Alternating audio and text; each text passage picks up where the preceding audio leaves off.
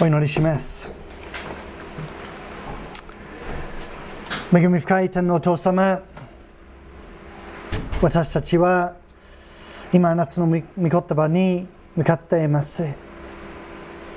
神様どうか私たちがへりくだりあなたの御言葉に耳を傾けこの御言葉を聞くだけではなくそれを信じ従いそれによって変わられますようにまた安心をいただけるようにどうぞ助けてくださいあなたの御霊がメッセージをさせていただくこのものを導いて力づけてくださいますようにどうぞお願いいたします主イエス・キリストの恵み深い皆によってお祈りしますアーメンこのダニエル10章ですねはあの先週の9章と同じようにダニエルの祈りと神様の答えに成り立っています。この答えの方は11章、12章にもわたるので答え、神様の答えは3回にわたって見ていくと思うんですけれども。でも10章において、まあ、さらに言うと目に見えない霊的な戦いとそれにおける祈りの役割も垣間見ることができます。祈りの重要さと神様がいつどのように答えるかに関するさまざまなことがもう知られています。私たちは神様がなぜ私の祈りに私たちの祈りにあの答えてくださらないのかと悩むことがあると思います。その私たちにこの箇所を通して神様は恐れるな。安心せよ。強くあれ。強くあれ。と語ってくださっています。では住所に入りましょう。まず1節から4節を見ていきたいと思います。1節から分かるようにこの祈りは9章の祈りの2年後、ダニエルが祈った祈りです。そしてこのダニエルにその祈りの答えとしてダニエルに言葉が示されたとあります。その言葉は大きな戦についての言葉。その大きな戦は11章で描かれているので、それは次回見ていきます。そしてダニエルがどのような状態で祈っていたかというと3節、をご覧ください。ダニエルは3週間の喪に服していて満3週間ごちそうも食べず肉もぶどう酒も口にせずまた身に油も塗らなかったとあります。何のために喪に服していたのでしょうか？ダニエル書の7章から9章とこの後の11章から12章を考えると分かると思います。ダニエルに示されたことの一つはこれから神の民がどのように迫害され敵対され殺されるということです。最終的に神様が勝利してご自分の民を救いその民は永遠にイエス様の平和の王国に住むということも示されているんですけれども激しいイメージで激しい激しい予言でその迫害が、えー、迫害が示されたということでダニエルはそれを悲しんで喪に服していたと、えー、思います。さらに言うとですね、あのこの、え神の民イスラエルはダニエルが祈っているこの時どのような状態かというとあの9章の時ですね。つまり今日の10章の2年前イスラエル人があのアルスレムあの廃墟となったアルスレムにあの戻り始めたんですね。帰り始めてあの神殿の再建も始まりました。しかし敵対されてすぐ諦めてしまったんですね。ダニエルにその報告が届いたと思われます。敵対に潰されそうな神の民を考えて喪に服しています。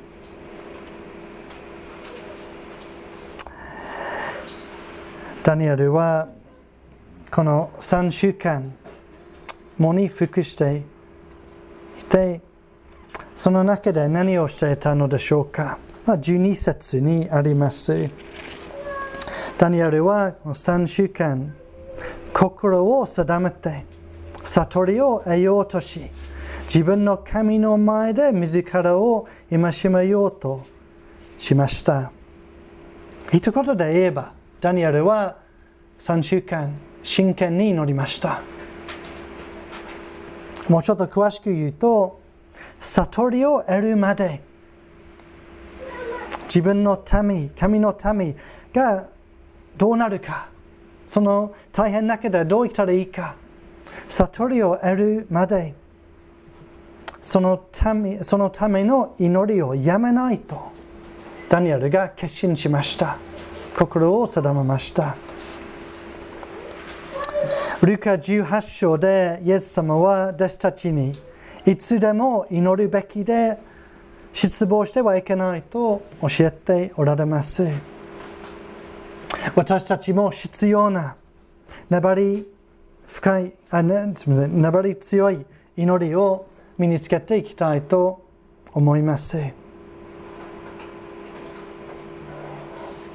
私はある時ある教会でメッセージをさせていただきましたその礼拝後の片付けをしていると私はすごいニコニコしている素晴らしい、まあ、輝く笑顔の、えー、女性の、えー、方を見ました、えー、そのすごい溢れる喜びを見てじゃああのなぜそれほど嬉しいかあの知りたかったので聞いてみたんですね。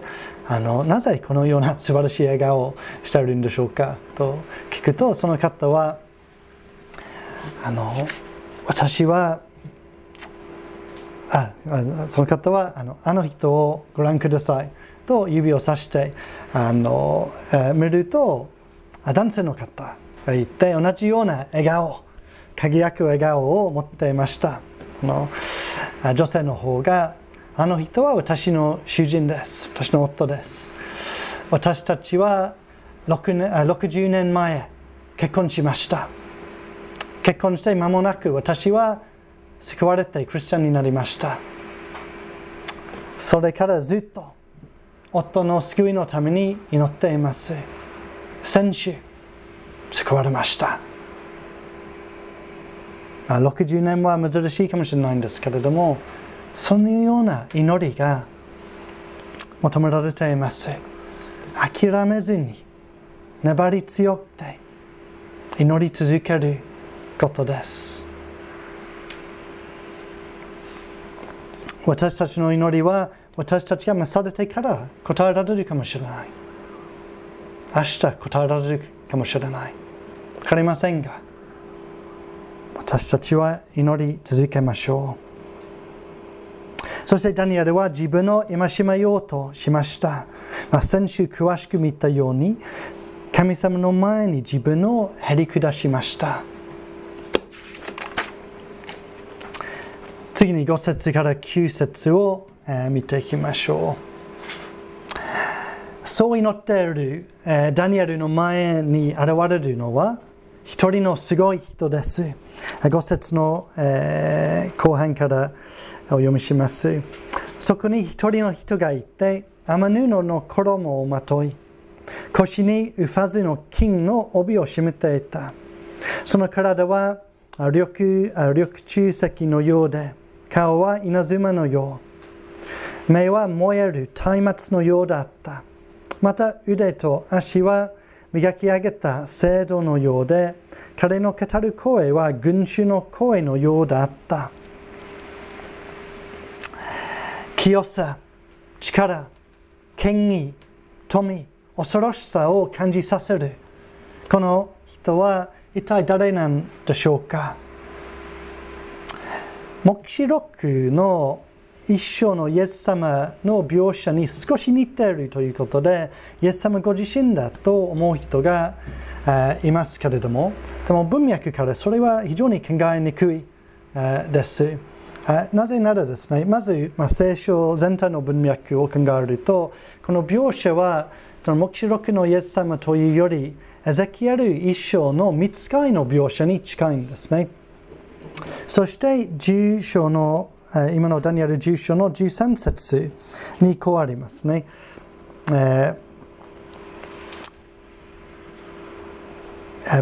パリシアの国の君が20それは誰か後で考えますけれどもあの君が21日間私に対峙して立っていたがそこに最高位の君の一人ミカエルが私を助けに来てくれた私がパリシアの王たちのところに残されていたからであるこの人はミカエルという見つかりの助けを必要としましたは受肉の前のイエス様には当てはまらない。イエス様は栄光の神の子。誰かと対峙するため、見つかりの助けを必要としていません。これは見つかりですね。見つかり、えー、天使です。今クリスマスですけれどもあのクリスマスカードそしてクリスマスのオーナメントとかの天使はえー、よくちょっと可愛い子供のようなものですけれども本物の見つかい天使は恐ろしいものです恐ろしいものですどれほど恐ろしいかというと7節をご覧ください。この幻は私ダニエル一人だけが見て私と一緒に行った人たちはその幻を見なかった。しかし彼らは大きな恐怖に襲われ身を隠して逃げ去った。私は一人残ってこの大きな幻を見た。内からは力が抜け顔の輝きも一変して力も保てなくなった。私は彼の語る声を聞いた。彼の語る語る声を聞きながら顔を伏せて血に倒れ深い眠りに陥った。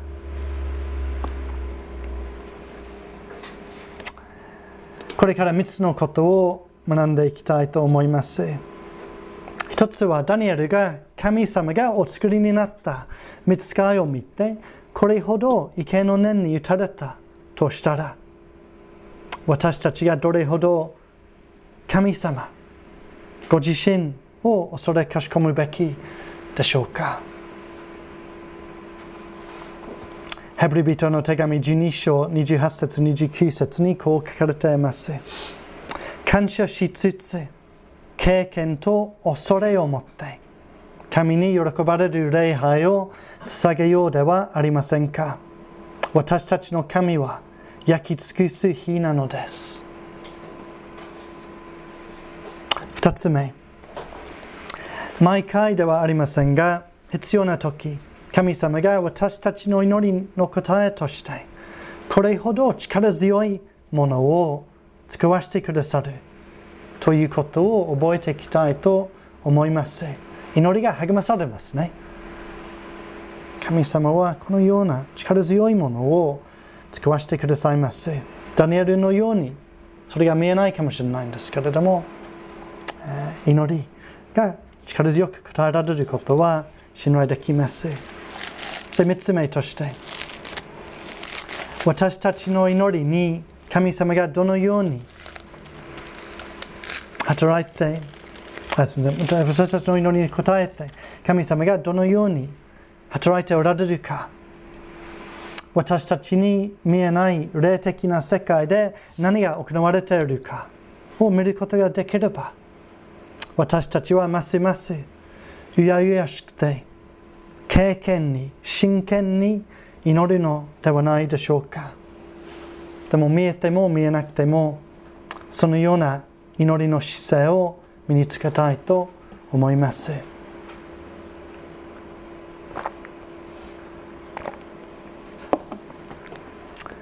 10節から14節を見ていきましょう真面目に祈り見つかいの幻に圧倒されたダニエルですけれども、見つかいはまずダニエルを慰めて、強めて、励まします。重節ちょうどその時、一つの手が私に触れて、膝と手のひらをついていた私を揺さぶった。それから彼は私に言った。特別に愛されている人、ダニエルよ。私が今から語る言葉をよく理解せよ。そこに立ち上がれ。私は今あなたに使わされたのだ。彼がこの言葉を私に語っている間に、私は震えながら立ち上がった。まず、触れて、それから言葉を持って、ダニエルを強めました。私たちにも同じようなことが約されて約束されています。ダニエルが自分を低くして力を失いました。でも、見つかいが触れて強めて立ち上がらせました。第一ペトロ、えー、5章の6節にこうあります。あなた方は神の力強い御手のもとにへり下りなさい。神はちょうど良い時にあなた方を高く上げてくださいませ。神様の祝福への道、まあ、祈りの答えをいただく道はへり下りです。そして私たちもダニエルのように愛されています。そして私たちも震えながら生きている時があると思います。その震えながら生きている私たちにも神様は恐れるな、恐れるなと語ってくださっています。私私たちが祈っているとなぜ恐れなくてもいいでしょうか？それは12節にあります。恐れるのはダニエル。あなたが心を定めて悟りを得ようとし自分の神の前で自らを戒めようとしたその最初の日からあなたの言葉は書かれている。私たちが祈っていると神様はすぐ来てくださいます。私たちが祈っていることがすぐ神様の御手にあり天皇父様に委ねられています。恐れる必要はありません。私たちが祈ったその最初の日から創造主、創造主であられる、愛であられる神様は来てくださっています。聞きました。今も来てくださっています。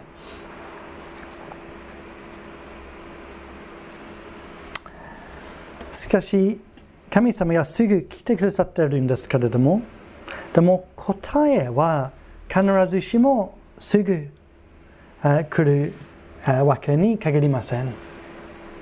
神様がすぐ聞きますけれども答えはすぐ来ない時もありますなぜなんでしょうかある牧師がこう説明しました天には天の都合があるからダニエルの場合を見ましょう13節パレシアの国の君が21日間私に対峙して立っていたがそこに最高位の君の一人ミカエルが私を助け助けに来てくれた。私がパルシアの王たちのところに残されていたからだ。ダニエルに言葉をもたらすため神様はこの見つかいを選んで使わしましたしかし、この見つかいは21日間、まあ、ちょうどダニエルが祈っていた3週間ですね。えー、その間、21日間の間、パレシアの君と対峙していたいたんですね。なのですぐ行かなかったこのペルシアの君の国の君は誰なんでしょうかこれはペルシア帝国の背景で動いている悪天使悪霊なのようですねペルシアがしでかす悪は人間の悪でありながらその悪を促す悪魔の悪でもありますでもありましたつまり悪には地上の面もあれば天井の面もあるというわけです闇の勢力がパルシアの王宮を取り囲み取り囲んでいました今日の悪も同じです人間の悪でありながら悪魔悪霊がその中で動いています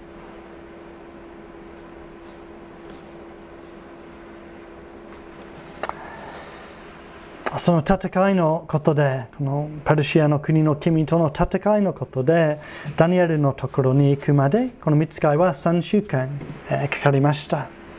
しかも、パルシアの国の君の戦いを、まあ、抜けるまで、抜けるため、あのもう一人の、えー、見つかい、ミカエルがこのカルバンにならなかったというわけですね。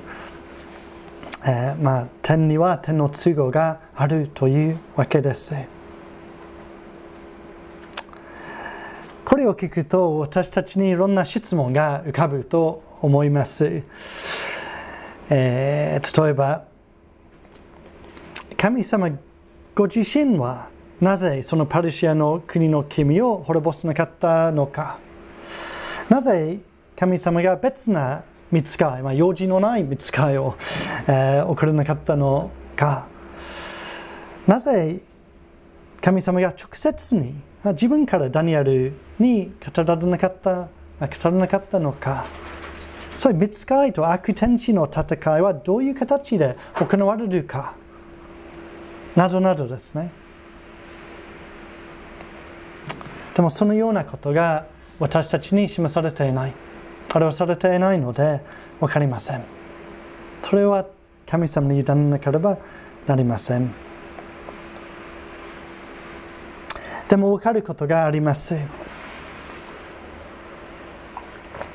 13節から分かることに関して、えー、結井義明先生はこう書きました。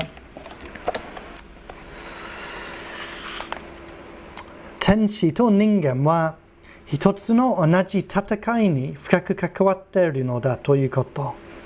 そして同じ敵と戦っているということ。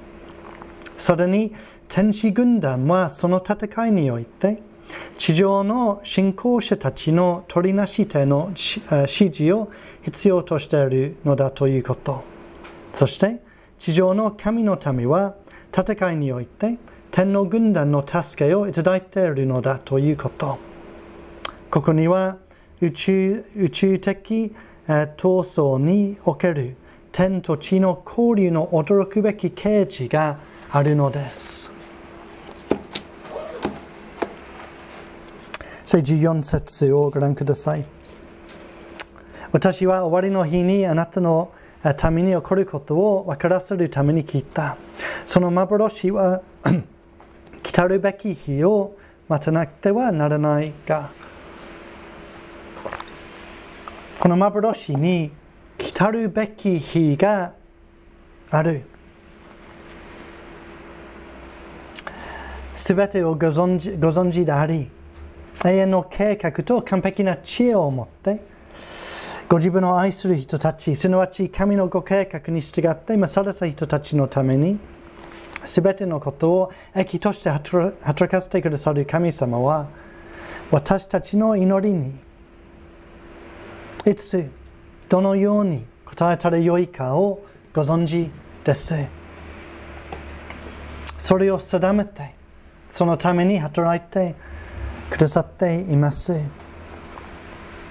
私たちが祈りと答えを考えているとき、狭い範囲で考えがちです。つまり自分のこととその祈りの課題に直接に関わっている人のことだけを考えて、はあ、なぜ神様が答えていないのかを考えがちですけれども、でも私たちがこのダニエル10章を通して視野を広めるように、広げるように、えー、教えられています。私たちのことだけではない。見つかりのこと、神様のご計画のこと、他のことが全部あの関係しているので、えー、私たちの知らない理由で私たちの祈りが答えられていないかもしれない。まだ答えられていないかもしれない。それに関して神様に信頼できます。でももちろん答えを待っている間、私たちは悲しみ、嘆きます。神様、あの人はなぜまだ救われていないのかあの人がなぜ癒されていないのかあの人はなぜ死んなければならなかったのか私のこの困難はなぜ今も続いているのかなどなどですね。その祈りも大事です。詩篇を開くと神様いつまでですか？神様どうしてですか？と祈りが多くあります。それも大事です。しかしその中で覚えなければならないのは私たちの知らない理由が神様にある。神様は信頼できます。天に天の都合があるということです。新明記29章29節にこう書かれています。隠されていることは私たちの神主のものである。それは私たちは知らないこと。私たちから隠されていること。しかし表されたことは永遠に私たちと私たちの子孫のものでありそれは私たちが見教えのすべてのこの見教えのすべての言葉を行うためである。あの表されていないことに関して神様を信頼し表されたことを信じそれによって生きることです。その中でダニエルのように粘り強く祈り続けましょ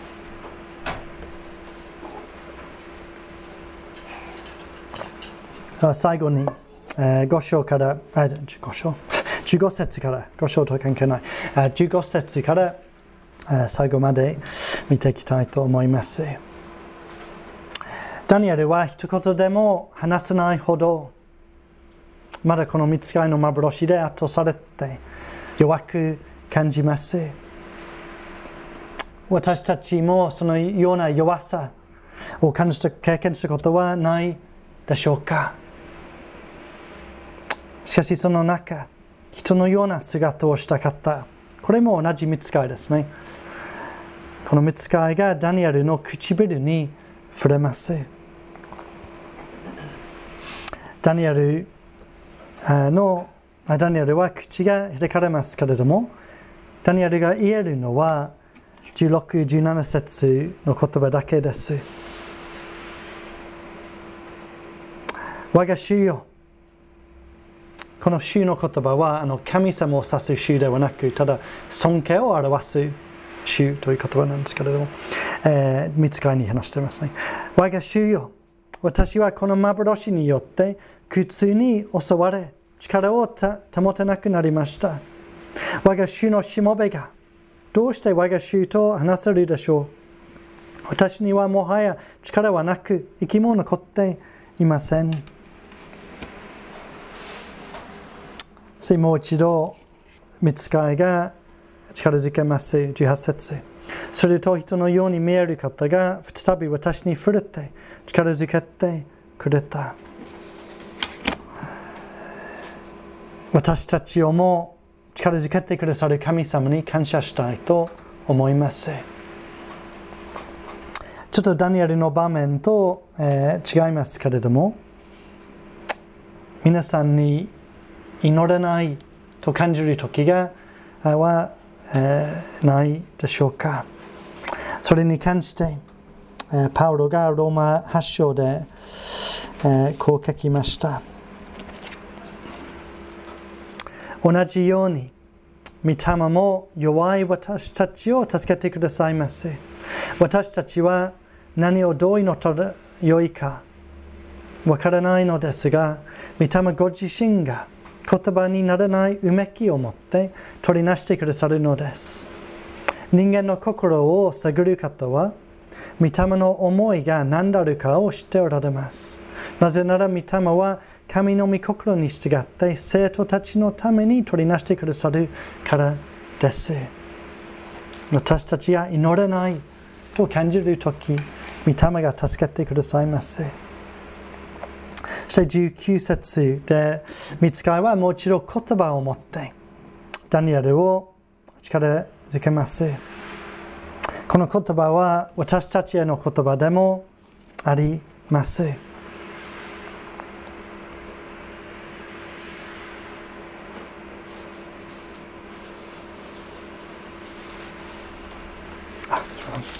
間違ったページになりました。特別に愛されている人よ、恐れるな、安心せよ、強くあれ、強くあれ。先ほど考えたように私たちも深く愛されています。そして恐れるなと神様は私たちにもおっしゃっています。主権者である神様はあなたの味方。あなたのため力強い見つかいを使わせてくださるお方。あなたのために働いておられます。恐れるな。安心せよ。神様のため神様の民の苦難が続き悪が続きますけれどもしかしその中で神様はご自分の民を守り、慰め、祝福してくださいます。そしてその苦難にも意味があり、神様の栄光のため、人の救いのため、神の民、神を信じる人の永遠の喜びのため、神様が用いておられます。そして歴史の行き先があの21節にあるように真理の書にも記されています。神様がもうこの終わりを定めました。神様の勝利は確実です。神様はご自分を信じる人のために、イエス様を信じる人のために、計り知らないほど豊かな救い、輝く永遠の命を用意してくださいました。その永遠の命は12章のテーマの一つなので、次回考えます。安心せよ。安心せよ。主権者であり、救い主であられるイエス様に目を上げて、この歴史が私たちの人生が神様の御手にあるということを覚えて安心せよ。そやっぱりその安心をいただくため祈りが大事です。プレピビトの手紙4章の4節から7節を読みします。いつも主にあって喜びなさい。もう一度言います。喜びなさい。あなた方の寛容な心がすべての人に知られるようにしなさい。主は近いのです。何も思い煩わないで、あり得る場合に感謝を持って捧げる祈りと願いによって、あなた方の願い事を神にしていただきなさい。そうすれば全ての理解を超えた神の平安があなた方の心と思いをキリストイエスにあって守ってくれます。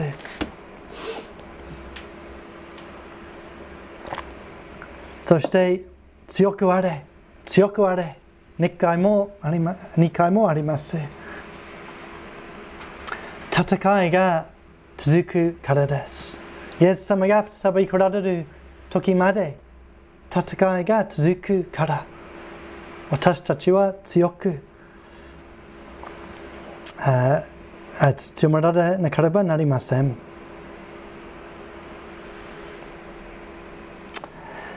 20節にあるように、見つかいがパルシアの国の君と戦うため、あの帰っていかなければなりません。そしてパルシアの帝国、パルシアの国の君が、あの働きが終わったら、その次にグリシャの帝国、そしてそのグリシャの帝国の悪の背景にある悪霊が来る。戦いが続きます。そして私たちも日々、霊的な戦いの真ん中にいます。その戦いも続きます。罪との戦い、悪魔との戦い、悪との戦い。信仰を失わないための戦い。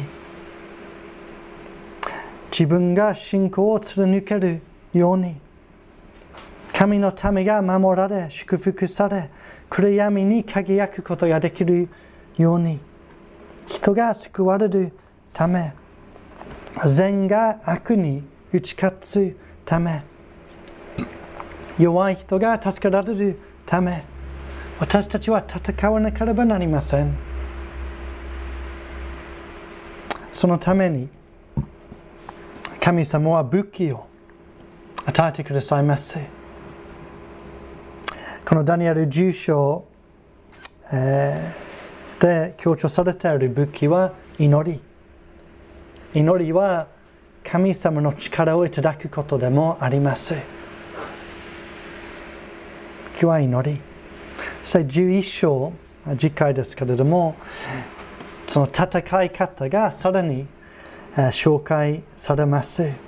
その時もちょっと詳しくその戦い方を見ると思いますけれども、今、神の武器についての後ろだよ。あ、けれどね。あの、今日、えー、神神の武器についてのエピソード6章、えー、10節から20節を読んで終わりたいと、えー、思います。開きたい方は、あの新約聖書392ページですね。新約聖書392ページ、エピソード6章、えー、10節から20節。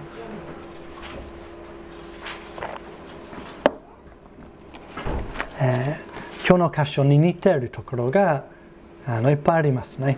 この箇所に、じゃあ、10節からお読みしますね。エピソード6章10節から。終わりに言います。主にあって、その滞納の力によって強められなさい。強くあれ。悪魔の悪魔の策略に対して固く立つことができるように、神のすべての武器を身につけなさい。ダニエル、えー、住所と同じように悪魔、悪霊が出てきます。そしてこの固く立つことがダニエル11章にあります。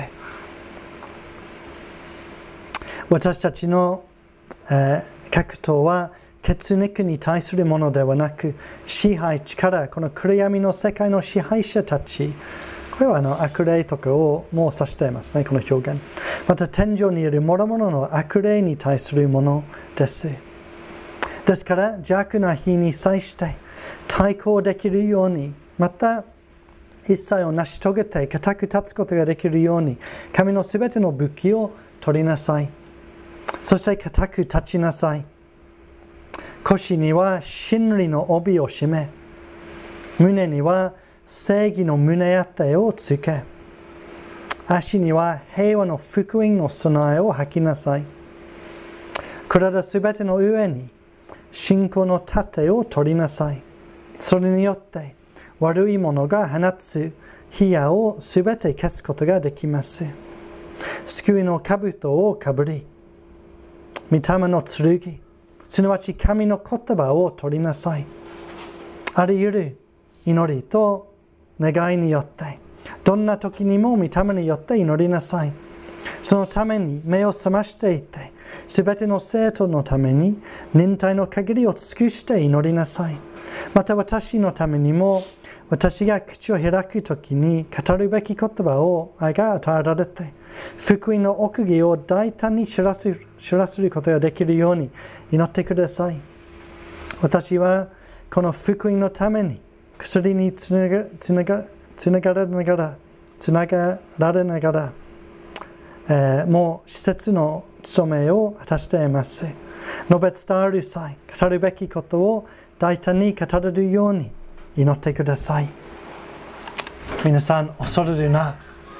安心せよ。強くあれ。強くあれ。では、王との祈りを、さつきさんにお願いします。